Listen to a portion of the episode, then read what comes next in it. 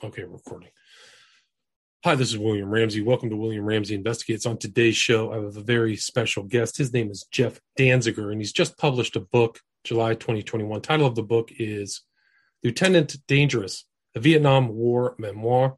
And it's an editor's pick on Amazon right now, and it has 203 five star ratings. And Jeff Danziger is one of the most widely recognized political cartoonists of his generation.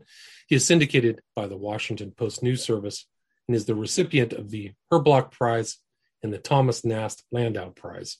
He served in the U.S. Army from 67 to 71, with one year in Vietnam in the 1st Air Cal- Cavalry, the 11th Armored Cavalry Regiment, and other units.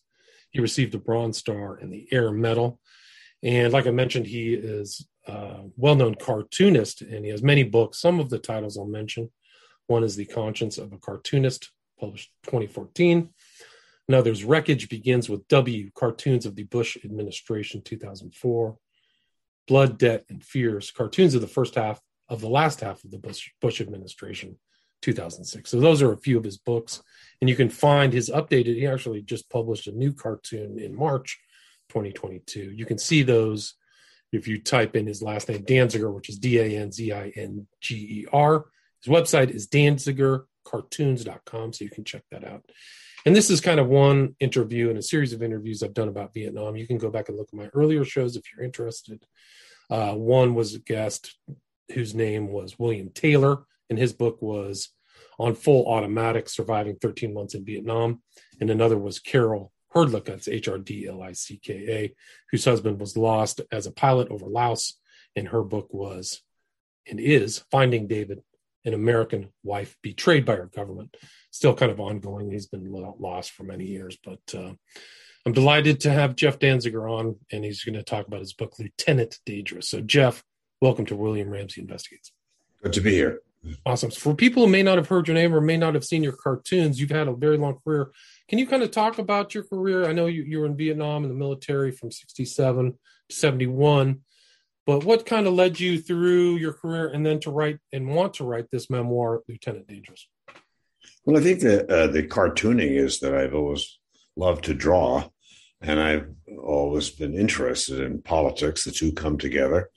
I admired uh, the f- famous American uh, political cartoonists, uh, even going back as far as Thomas Nast or uh, or, or, or beyond that. It is a strange uh, little outpost of journalism because it brings together two things of drawing and and politics and at the same time at least for the most part in in this country they expect editors expect and readers expect that it will be funny uh, it's not always funny and sometimes it can be really effective by uh, not being by not being funny especially on serious serious serious subjects and you kind of got in trouble too. I saw in your bio you wrote something about Condoleezza Rice that people were um, upset about, right? So you've had you definitely had some uh, controversy. Well, you can't uh, you can't please everybody. I had great admiration for Condoleezza Rice. I thought she was a very smart, very smart person, and I um, drew her uh, somewhat like the character from Gone, the movie Gone with the Wind. I probably shouldn't have done that because that was an extraordinarily racist movie. And but you know, I I just apologized. I'm, I'm sorry. It was a mistake. You know, I shouldn't have done that. Yeah. And you, but you've had many. I mean, you went through critique the Bush administration. You've had a long career. I mean, I, I think it's you've been drawing for 30 years, right? Actually, I think I, I think more than that. The first uh, first cartoons I did were back in the in the seventies after I got out of uh, out of the army and I was uh, teaching school in Vermont and I started to do it for the local paper. The uh, newspapers at that time, if you remember, had switched over from hot metal printing, lead, to uh, offset printing, and they didn't have to do they didn't have to pay for engraving and so people who uh, did did drawings or or uh, sketches or or whatever whatever else they did, simply could do the drawing and paste it up, and it went in the paper. So it started back in Vermont, and you know you've done that for quite some time, and then this something brought you to want to write this memoir. What was that? I had written uh, two uh, two other books, and uh, uh, I am, as most Vietnam veterans uh, feel, I think they feel that for in the first place, the war is not being taught. It's not being taught to uh, to the uh, younger generations, and in the second place, we're getting older, and if we don't tell the story now before we all die off, uh, certainly the United States government is not going to, going to do it. And I was in a I was in a, uh, a meeting with uh, or a dinner with some young people who had gone to some of our better colleges, and I realized they they didn't know anything about uh, the war. And they did, and, and, I don't know if whether they cared. They were they wanted to know about the history of their own country. And one, so I try not to talk about it, but one guy said to me, one young man said to me, "Well, if you didn't like the army, why did you join?" And I realized he didn't know that I didn't join. I was drafted. And they had no conception of what it was like to be sent an, a, a message from your government to the effect stop what you're doing and show up for a physical. And if you pass the physical, you will be gone two years, including one year in a war zone. I just thought that was amazing. Uh, now the yeah. Army is uh, all volunteer and probably should be, but we'll see. It depends on how many people uh, the Army needs and, and and the Navy and the and the Air Force and the Marines. Um, how many they need because if they put out a call for volunteers they might get volunteers and they might not. And if they don't get volunteers, then they're going to have to have a draft. Right. And I mean, I think you said in your book, like they were mostly concerned about getting um, drafted, like in the context of like, wow, could that happen to me? It was a much different time back there in the 60s, wasn't it? Right. Yeah. Yeah. Can you talk kind of talk about the, the those tumultuous that tumultuous decade and and yeah. how you got into the military? Uh, the era was tumultuous because we did not have a good sense of what we were supposed to do, why we were there. We had no concept, and uh, if you if you want to know a little bit more about it, you read Colin Powell, and Colin Powell, who I think, was an admirable soldier and an admirable human being. Um, said that you have to first of all have uh, support back in the in the United States if you're going to go overseas. And second of all, you you have to know about how you're going to get out of it. And the third thing was that you had to really go in with a tremendous force to get it done as quickly as possible.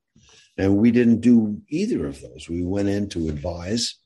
We thought we were uh, fighting against uh, communism, whereas really turned out the truth was the Vietnamese, they weren't communists, they were Vietnamese. And they didn't hate us. And they didn't particularly like the French, but they, they didn't hate us. But their real enemy had been for years was China. And I didn't know that. And I don't think anybody that uh, my fellow soldiers knew that. Uh, we were never never told that. And you so wrote in your intro, you had a lot of respect for the Vietnamese people. It wasn't you didn't come out the other into that war with a lesser respect. At least that was my impression. No, no, they were they were extraordinarily they're extraordinarily brave people. They wanted their country back. They uh, seemed to be uh, in favor of some sort of Marxism or Leninism or communism but they really didn't care. They just had been at war, uh, first with many years ago with the Chinese, then with the French colonizers. then with the, with the Chinese again, uh, then with us, and then finally after we left with the Russians. Uh, so they really didn't know it. It's a terrible thing to think of when you're you're trying to develop a country and people are constantly moving in and shooting the place up. And you, uh, when you got drafted back in '67, at that time you were almost you were concerned. I don't think a lot of people would conceptualize this, but there were certain instances where you didn't want to wear your military outfit. You wanted the benefit of it, but a lot of people were very had a lot of antipathy towards the military. Isn't that right? I didn't mind wearing the uniform. By that time, I was I was making you know people don't follow this very closely, but if you were drafted, I think we were making uh, barely over a hundred dollars a month. And then when I became an officer, I was up to 500 and something dollars a month. And no additional funds were provided for for uh, money to call home or or uh, you know you got you got if you got sick you could go to the army hospital. And if you needed uh, transportation they would give you a ticket to wherever you were going. But it, it was a very uh, straitened circumstance. And i wore i when i would take the train you got half price if you went in uniform. But uh, other than that, there was no.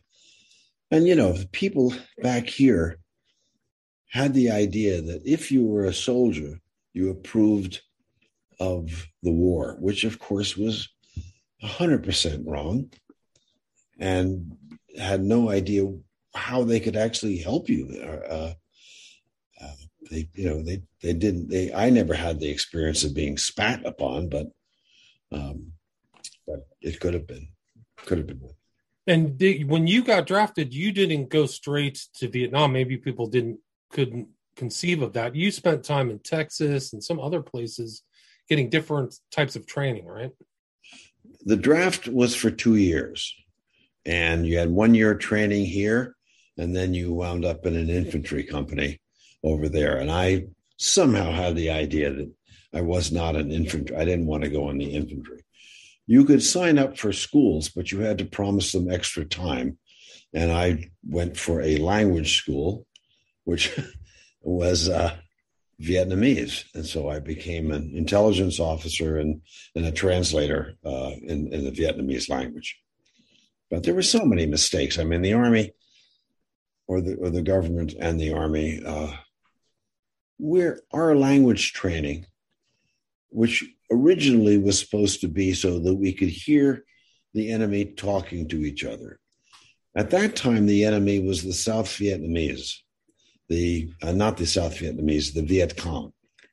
But by the time we got through with the course, which was a year long, and it was in El Paso, Texas, it was the North Vietnamese, and the accent uh, of Vietnam and even the vocabulary in in the northern part of the country, and it's as it's as large uh, north south as the state of California, was a completely different um, accent.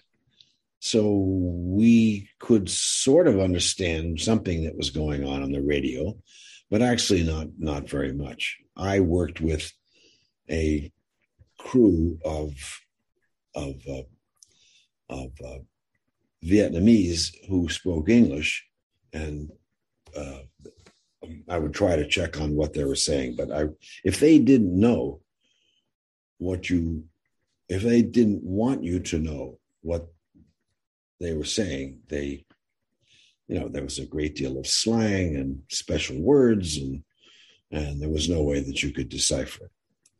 Right, and I think you showed in the book there's different tonalities, right?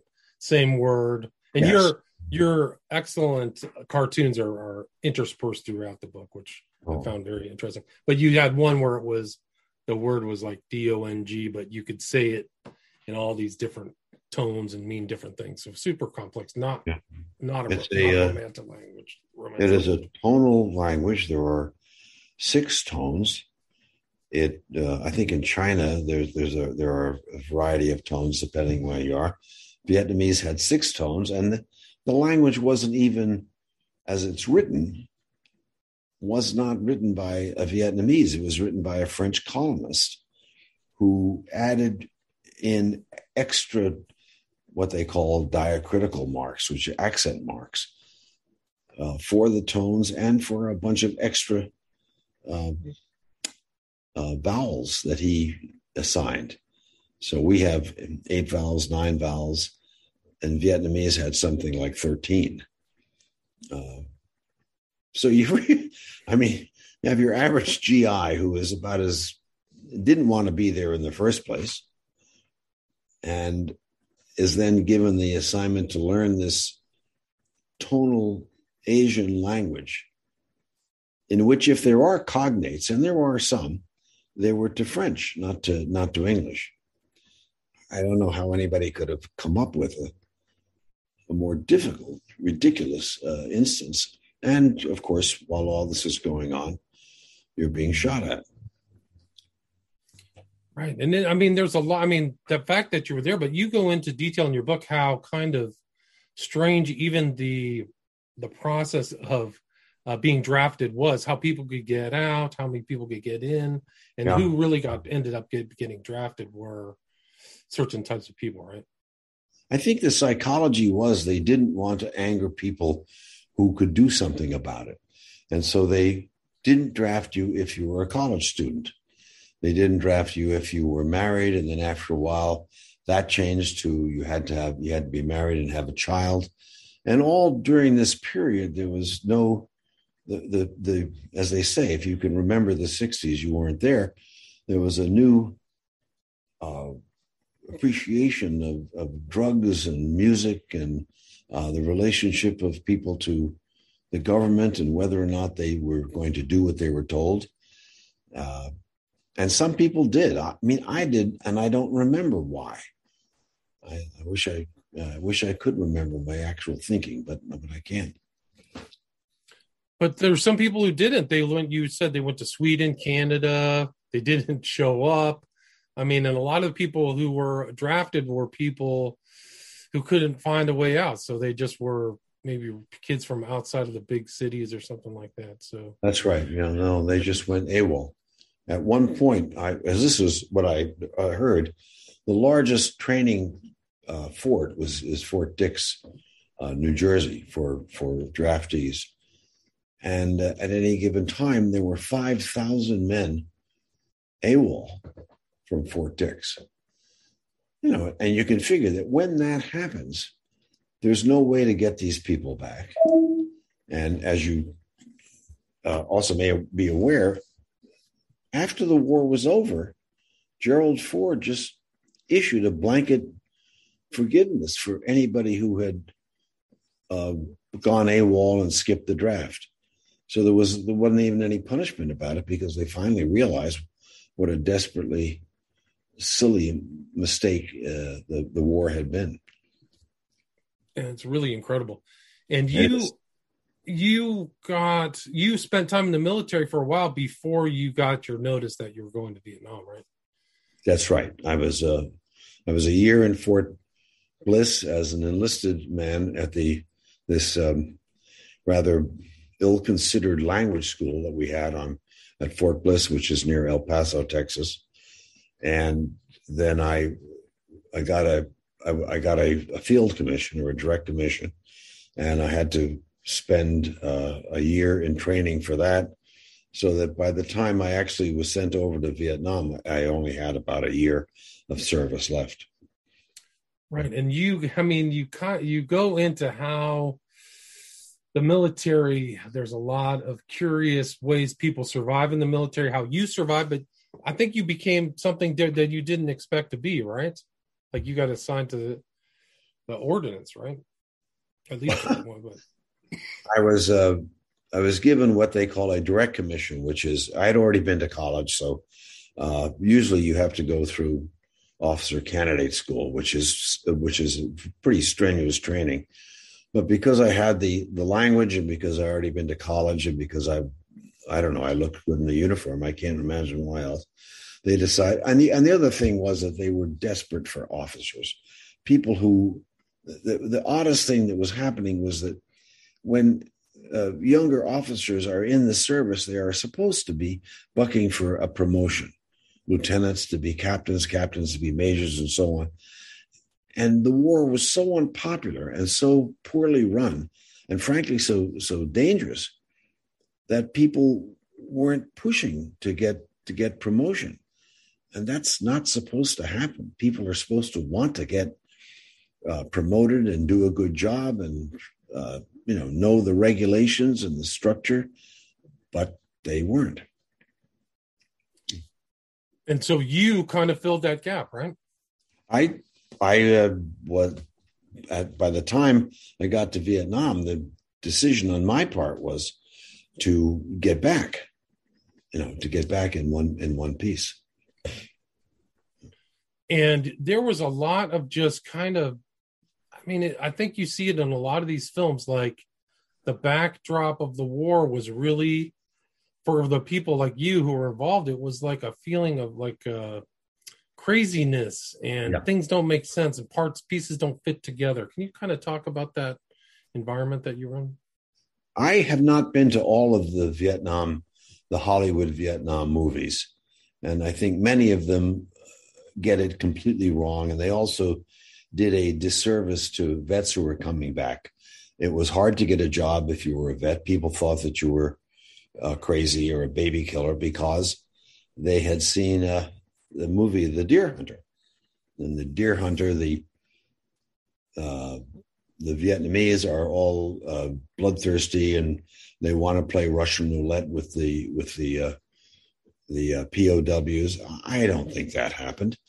Uh, and the, the other thing was that they were all so strung that the GIs anyway were so strung out on drugs that uh, they really couldn't be trusted in a job when they came back, and that wasn't true either. Most of the the GIs, certainly the infantry that that I knew, were extremely careful, and they didn't want to be in a position where any of their uh, awareness of what was going on around them uh, was was uh, you know compromised. They wanted to make sure that they were uh, looking out for, for, themselves, for their own uh, uh, for their own safety. And you can you kind of talk about some of the stories that you found very. I mean, you include a lot of your first person accounts in the book. Can you kind of talk about what it was like to be in Vietnam during that part, the time you were there? Well, there were these silly regulations that were that were really uh, insane. Uh, I mean, for example, you had to shave every day. Well, here we were in the middle of the essentially a jungle and uh, on or or very rural areas, and you were required to shave. Now, I ask you, what the hell difference does it make whether you shave? But that was that was the rule, and you had to do it. You had to have had to take care of yourself physically. We were supposed to be there with a mission to advise and to, to arm and then to advise the South Vietnamese government on how to uh, uh, how to fight and how to use. Well, for example, they didn't know very much about artillery, and they didn't know very much about uh, how to fly helicopters, and we were supposed to advise them on how to do all those things. But they in some cases they did understand and in other cases they they would they would listen and they knew that because we were there temporarily and we were not going to stay there there really wasn't much reason for them to to hang in there I, I mean they, they had a kind of different sensibility about uh, the equipment and what to do that mm-hmm. may not have been you know what the also they did yeah also the the army and the and, well the military establishment the pentagon in general realized somewhere after the tet offensive which is worth uh, reading about that it wasn't going to work and that we then had to figure out a way of getting out with some some sort of uh, honor and nixon was talking about a peace with honor. Well, it wasn't possible. When they announced that they were going to leave, and that was, of course, by that time it was 1974, Uh, I came back in 70, uh, maybe, or maybe it was 71. Um, they uh, announced that they were going to have a huge operation to uh, stop the Ho Chi Minh Trail. They dropped more bombs on the Ho Chi Minh Trail in the in the operative years of the of the Vietnam War than the total tonnage of both sides, of all sides, in World War II. And they would just drop thousands of tons of bombs. It had no effect at all because not only did it was the jungle huge and the Ho Chi Minh Trail at some point was almost a mile wide, that they each crater provided a place to hide from the next bombing. In addition, you know, you could hear the bombers coming. You jumped in a crater, and you were presumably safe. So they, uh, and this is toward the end, they decided to send in the uh, the southern South Vietnamese army, and at the last minute, the Congress of the United States passed a rule that said in the areas where the Ho Chi Minh Trail came through, which was Cambodia and Laos, there was to be no U.S. troops on the ground.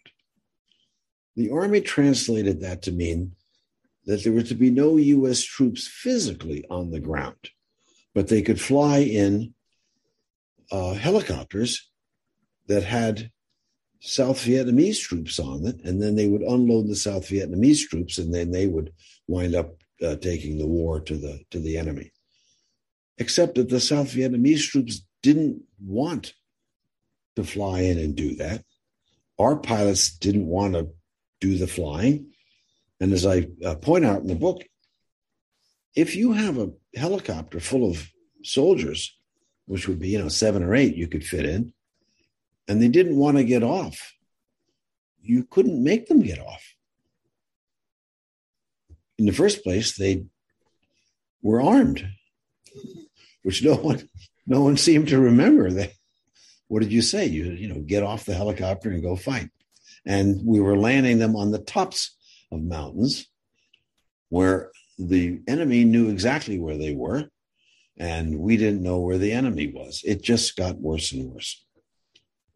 Right, and you mentioned also there was that uh, sometimes the troops would uh, fight against people within the military too, right? Or fragging or whatever.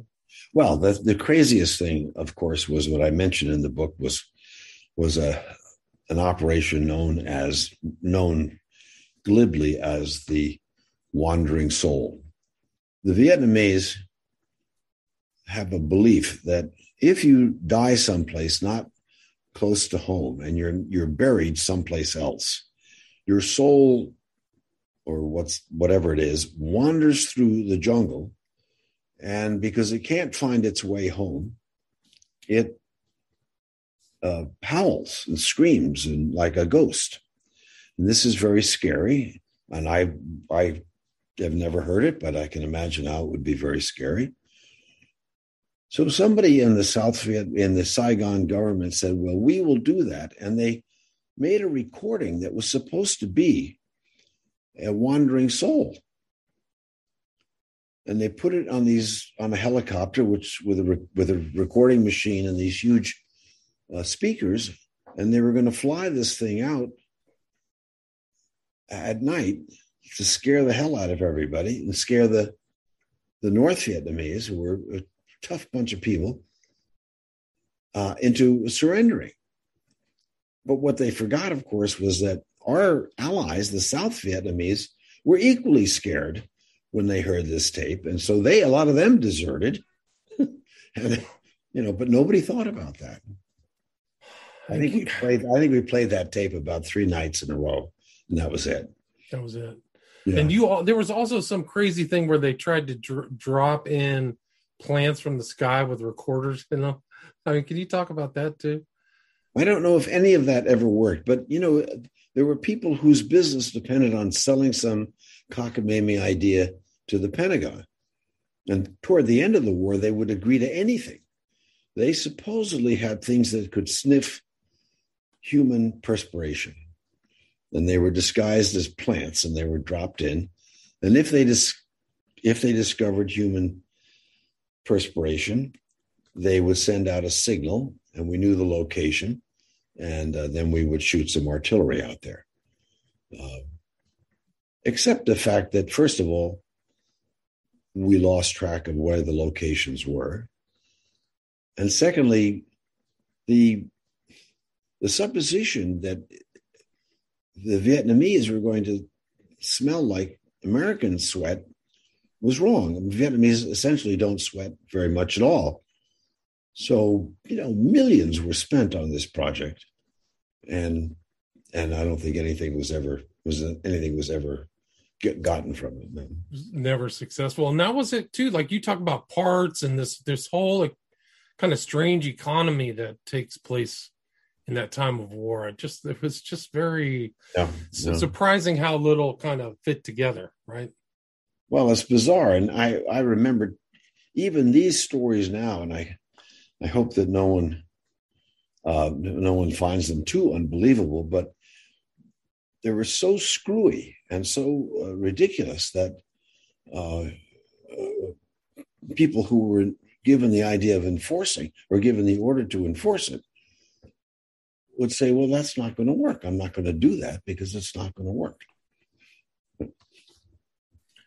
Right. Wasn't wasn't there like something helicopter parts too? I remember like that like certain parts were really valuable and just uh, when there was a, a, contact going on and the helicopters were would we sent out and they had guns on them and they would provide uh, supporting fire and they also would pick up uh, uh, wound, wounded and bring bring them back and so there would be you know and the and the at least the first cav had a tremendous number of helicopters to fuel them they needed to have this little this little pump that was operated by a Briggs and Stratton engine. And there was one little part that linked the pump to the motor. They were in short supply. It was a very important part. And without that, you couldn't quickly fuel a helicopter. And these parts went into a, a black market within the uh, government, where if anybody within the army, where if you had one of these uh, special links, you didn't put it into the supply channel because it was worth either some beer or a case of frozen steaks or pizzas or something that you, you really needed. And so these things would go around not as parts that should have been used, they would go around as a kind of species to buy things that made life worth living in, in the war zone. Now, I hope that's clear. I don't know. I think so. I mean, it just was like a kind of a strange economy there, the way people kind of dealt with the stuff oh, that yeah. was dropped yeah. off and yeah. yeah. wasn't and you said I think you said like people were just really atomized. They were just trying to get through it themselves. So it yes. wasn't like a team spirit like uh yeah, thought maybe. Yeah.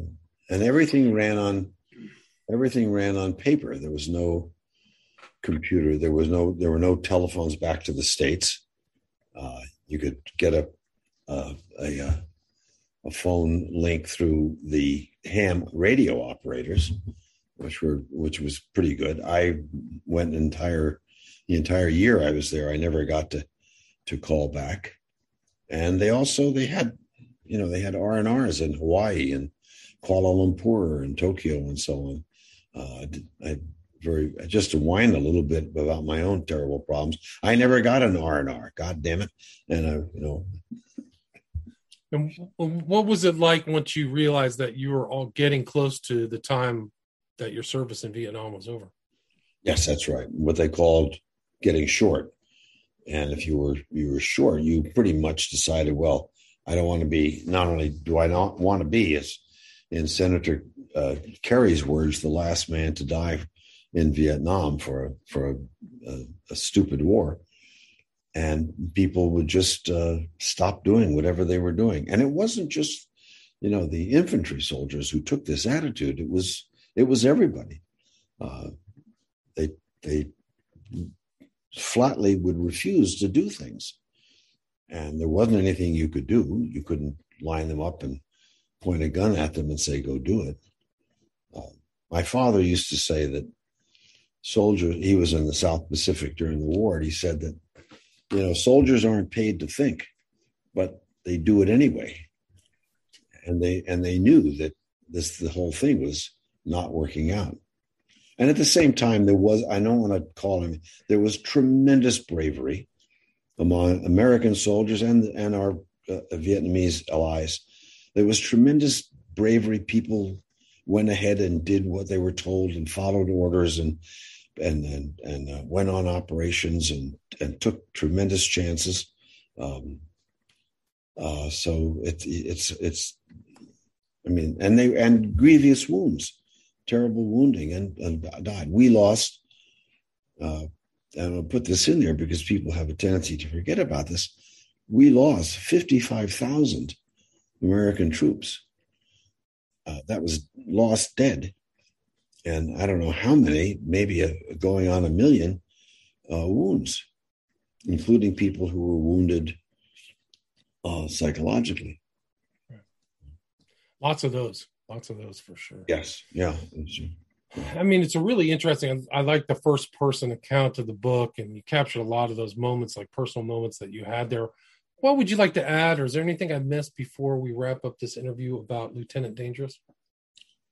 Well, I'll tell you. I'll explain. I'll explain the the title.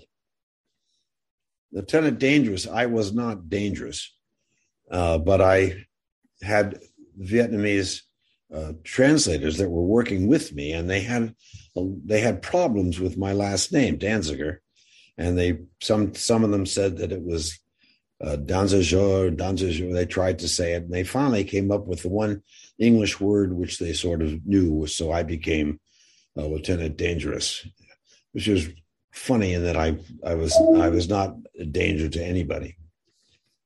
Right, like I think you wrote like you were in a gunfight, but you don't know if you hit anybody like you just shot towards where the shoot shots yeah. were coming from, right? Well, that was. I mean, I don't know. Are we on time? Are we? Close? No, we're good. Yeah, you have all the time you need. Please one of the one of the things that was was most hideous, and I live in a place that's very close in, in southern Vermont, that's close to the family estate of Ellsworth Bunker. Ellsworth Bunker is dead now. Was one of the last uh, U.S. ambassadors to the South Vietnamese government, and he negotiated a, a, a policy which was then passed from the United States uh, Army government to the Army uh, to the South Vietnamese government that we would not fire artillery uh, into the rubber plantations. One of maybe the only Vietnamese cash crop was rubber. And the rubber plantations, which were owned by the French almost exclusively by the Michelin Tire Company, were went on for for miles of these beautiful trees and beautiful straight lines, and the the uh, sap from the tree was every every day a little bit was taken off from a, a, a cut in the in the side of it, and then it was uh, boiled down to make rubber, basic rubber. And because we were barred from shooting artillery into the rubber plantations.